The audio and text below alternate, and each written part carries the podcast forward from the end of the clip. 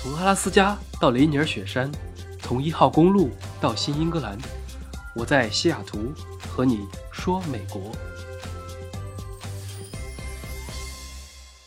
Hello，大家好，欢迎来到今天的节目。最近比较忙，经常没有时间来按时做饭吃饭，就解锁了一大堆外卖和预制菜。比如说，所有的食材给你配好切好，调味料和菜谱也配好，你只需要快速的烹饪一下，这种模式。还有各种生鲜的速配以及私厨，同时也体验了一把剩菜盲盒。那这一期就和大家来分享一下这个东西的用后感。说起剩菜，有些人的第一反应不是吃不完打包的才叫剩菜吗？是的，但是我这里说的剩菜盲盒是另一个模式，是打引号的剩菜，其实是一个既环保又经济的方式。它的商业模式是不同的餐饮商家。将临期食品或者当日没有售出去的库存，用这种盲盒的形式出售，价格可能只需要原本的三分之一左右，往往还伴随着一些物超所值的惊喜。那这种食物盲盒就吸引了很多年轻人的追捧。比如说啊，有些人会开到了非常爽的盲盒，就像三点九九一大包的生鲜蔬菜，还有四点九九二十个面包，以及六点九九一大盒中餐寿司，属于几个人都吃不完的那种，量大且质优。那剩菜盲盒发展到今天，在很多不同的国家都可以开出不同的盲盒。比如说，网上啊就有一些博主在筛这种盲盒的开箱视频，什么意大利啊、西班牙、印度啊等不同国籍的盲盒。同时还有像星巴克、必胜客、宜家，还有不同餐厅的盲盒。我看过一期视频，印象深刻，就是一个德国的剩菜盲盒啊，售价三欧元，它开出了什么东西呢？一个培根汉堡，一个烟熏香肠三明治。一个火腿三明治啊，一个香肠三明治，三个牛角包，一个那种圆圈面包，两个燕麦面包，两个小餐包，所以这些加起来一共两大袋，十二个东西啊！很多网友都表示馋哭了，这也太划算了。网上也有不少网友晒的图啊，反正看起来是有点意思。于是我就想，还是亲自实验一下吧，看看这个东西到底是给我带来惊喜还是踩雷。那我用的 app 叫做 Too Good To Go，这应该也算是国外最流行的一款软件了，在全世界很多国家都在用。它的理念和出发点是缓解全球食物浪费的问题，因为根据调查，食物垃圾造成了百分之十的温室气体排放。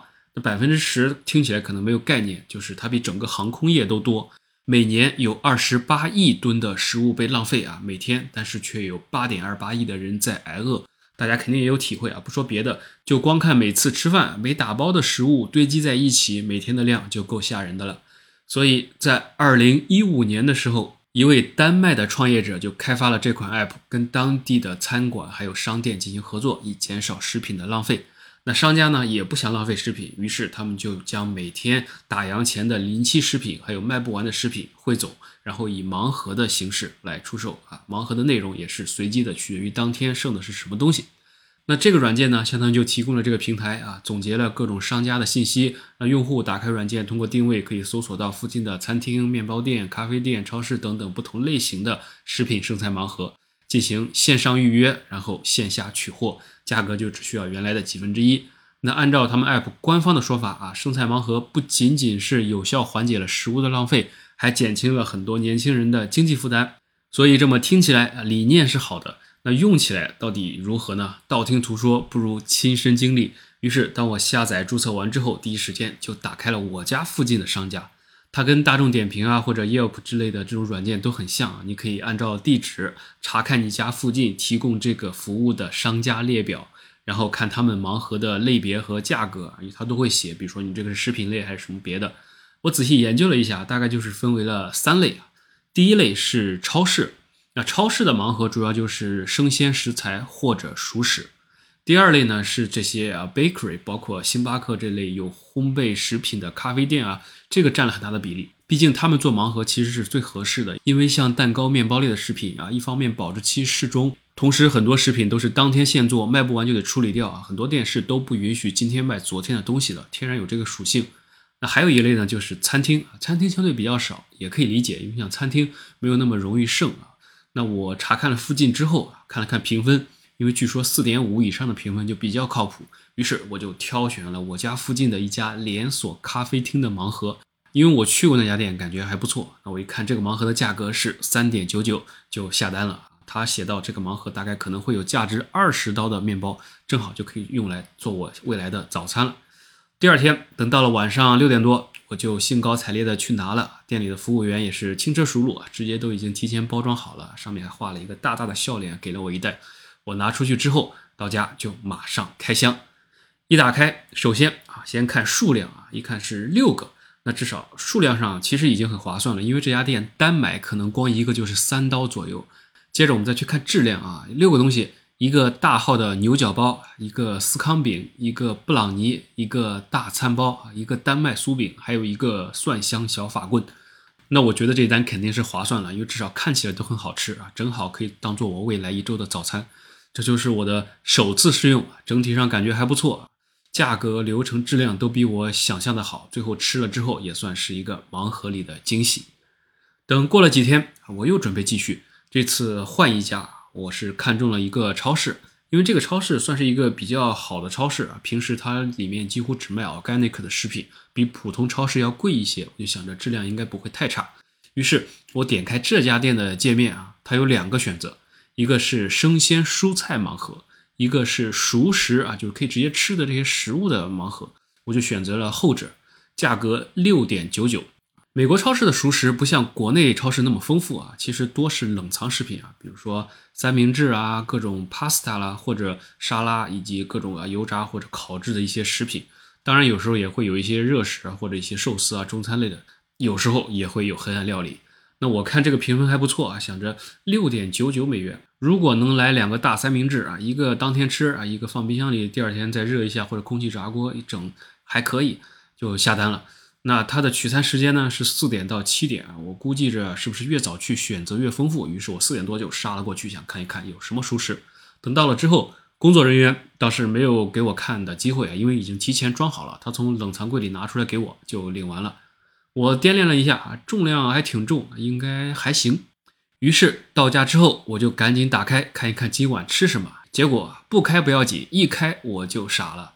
首先啊，数量上说实话还可以，一个大的，三盒小的，还有一个盒子里装着两个像是丸子一样的东西啊，尺寸跟狮子头都差不多大了，不知道是什么，似乎数量还行。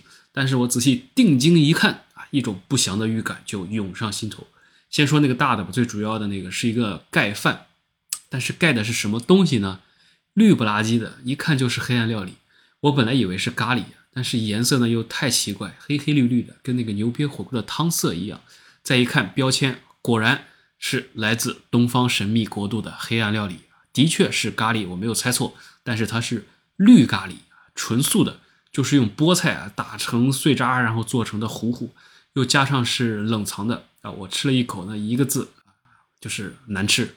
这两个字，那另外三盒小的啊，我猜可能是土豆泥或者通心粉之类的啊。结果一打开是鹰嘴豆泥，本来这也没什么，但是这个鹰嘴豆泥是一个配了一个特别奇怪的味道，也很黑暗。那还好，另外两小盒是正常的。最后就剩那个狮子头了，我还是挺期待的，就想着就算不好吃，应该也不会太难吃。结果一咬开，它不是肉的，也不知道是什么做的，可能是土豆啊、芝士啊，加上别的碎的乱七八糟的一些料。总之。食之无味，弃之可惜。最后我勉强吃了一些绿咖喱，就当是补铁了。所以那这一顿啊，着实就属于是踩雷了。当然也可能是我运气不好，可能当天这个印度菜剩的最多，给我装了这个。因为我看店里还有很多寿司啊，很多别的这种啊，在那柜台里的菜，说不定下次晚点去，可能就换成别的了。盲盒就是如此，随机性很大，那只能愿赌服输。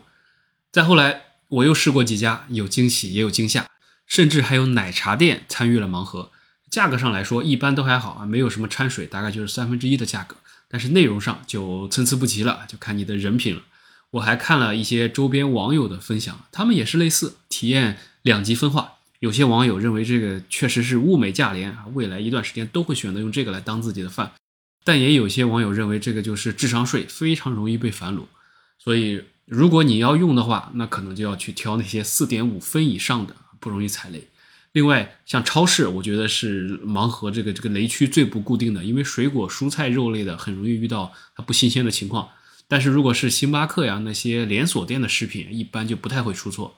还有一个建议就是要按照个人的需求啊，吃不完可以和朋友、家人一起拼单啊。毕竟你如果一两天之内想吃掉一批商品，还是有挑战的。那不吃完吧，临期的商品可能就不太新鲜了。这个就是我的建议。但是如果你准备长期用，那就要看你家附近的丰富度了。不然的话，如果你附近只有几个店参与，不出一段时间，肯定就试了一遍，那可能就没有太多的新鲜感和动力了。那这些就是我最近一段时间对剩菜盲盒的体验，可以说是悲喜参半，痛和快乐并存。但整体还是不错的，尤其是烘焙类的 bakery 可以一试。这是国外的体验。我在国内的 app 商店其实也搜了一下，也下载了几个，发现也有类似的公司在做这个业务。只是规模比较小，商家也比较少，大家更熟悉的可能还是传统超市七点以后的打折啊，比如说盒马里面啊，很多东西啊，这些折扣之后会便宜很多。但是呢，毕竟是单体店，和各种商家都参与的这种生产盲盒的规模还是没法比的。我用的这款 app，因为它已经在市面上很长时间了，所以在选购下单的时候，在不同的商家页面可以看到一个基于足够样本量之后的评分数字。那基于这个数字再去选购盲盒，我们踩雷的风险就会比较低一点。而国内的平台有些还在啊起步阶段，或者说评价非常的少，那消费者的选购的时候可能就难以参考。所以我在看底下的评论啊，也有也有网友说，国外盲盒是不浪费食物，国内盲盒是换个方式来赚钱。那这也说明了生菜盲盒这个产业现在发展确实是不成熟的。当然，这个也都是必经阶段，也都会有一个大浪淘沙的过程。我这么一圈体验下来，如果从正面来说，那生菜盲盒的兴起确实是有助于节约粮食啊，降低经营成本。毕竟，一方面商家通过将剩余的食品打包销售，资源利用率得到提高，这对于减少浪费、保护环境有正向的意义；另一方面，盲盒的低价促销也满足了一部分消费者对于经济实惠的要求，因为它价格相当于打了至少一半以上，对于不少人还是有吸引力的。但是从反面来看，生菜盲盒想要进行常态化下去啊，肯定也存在一定的争议啊。首先，最重要的，也就是大家肯定都会想到的，就是食品安全问题。美国这边食品把控还算比较严，临期食品不是过期食品，它属于安全食品的范畴，所以只要储存得当啊，食品的品质是有保障的。但是如果啊有些盲盒形式销售的食物得不到充分的监管，那在缺少监管的情况下，大家可能就很难明确盲盒中的食物到底是不是符合卫生标准和保质期的要求，就存在一定的弊端。最后呢，还有可能存在一些欺诈行为，比如说如果有一些不良商家，他故意将不新鲜或者卖相不好的东西就放在盲盒里面进行销售，那盲盒带来的可能是惊喜，也可能就是惊吓了。消费者届时会很难维权。因此，这个就看监管的力度和市场的规则了。所有新兴事物的兴起，可能都会经历这么一个过程。所以，这么一期听下来，对于购买生菜盲盒，大家是怎么看呢？会觉得是一件有失体面的事情，还是有意义的模式？如果你附近的商家开通了生菜盲盒，你会去买吗？好了，那这些就是本期的内容啊，也是讲了最近我的一段小经历的分享。喜欢记得点赞、关注和转发。新的一周，祝大家一切顺利，我们下期再见。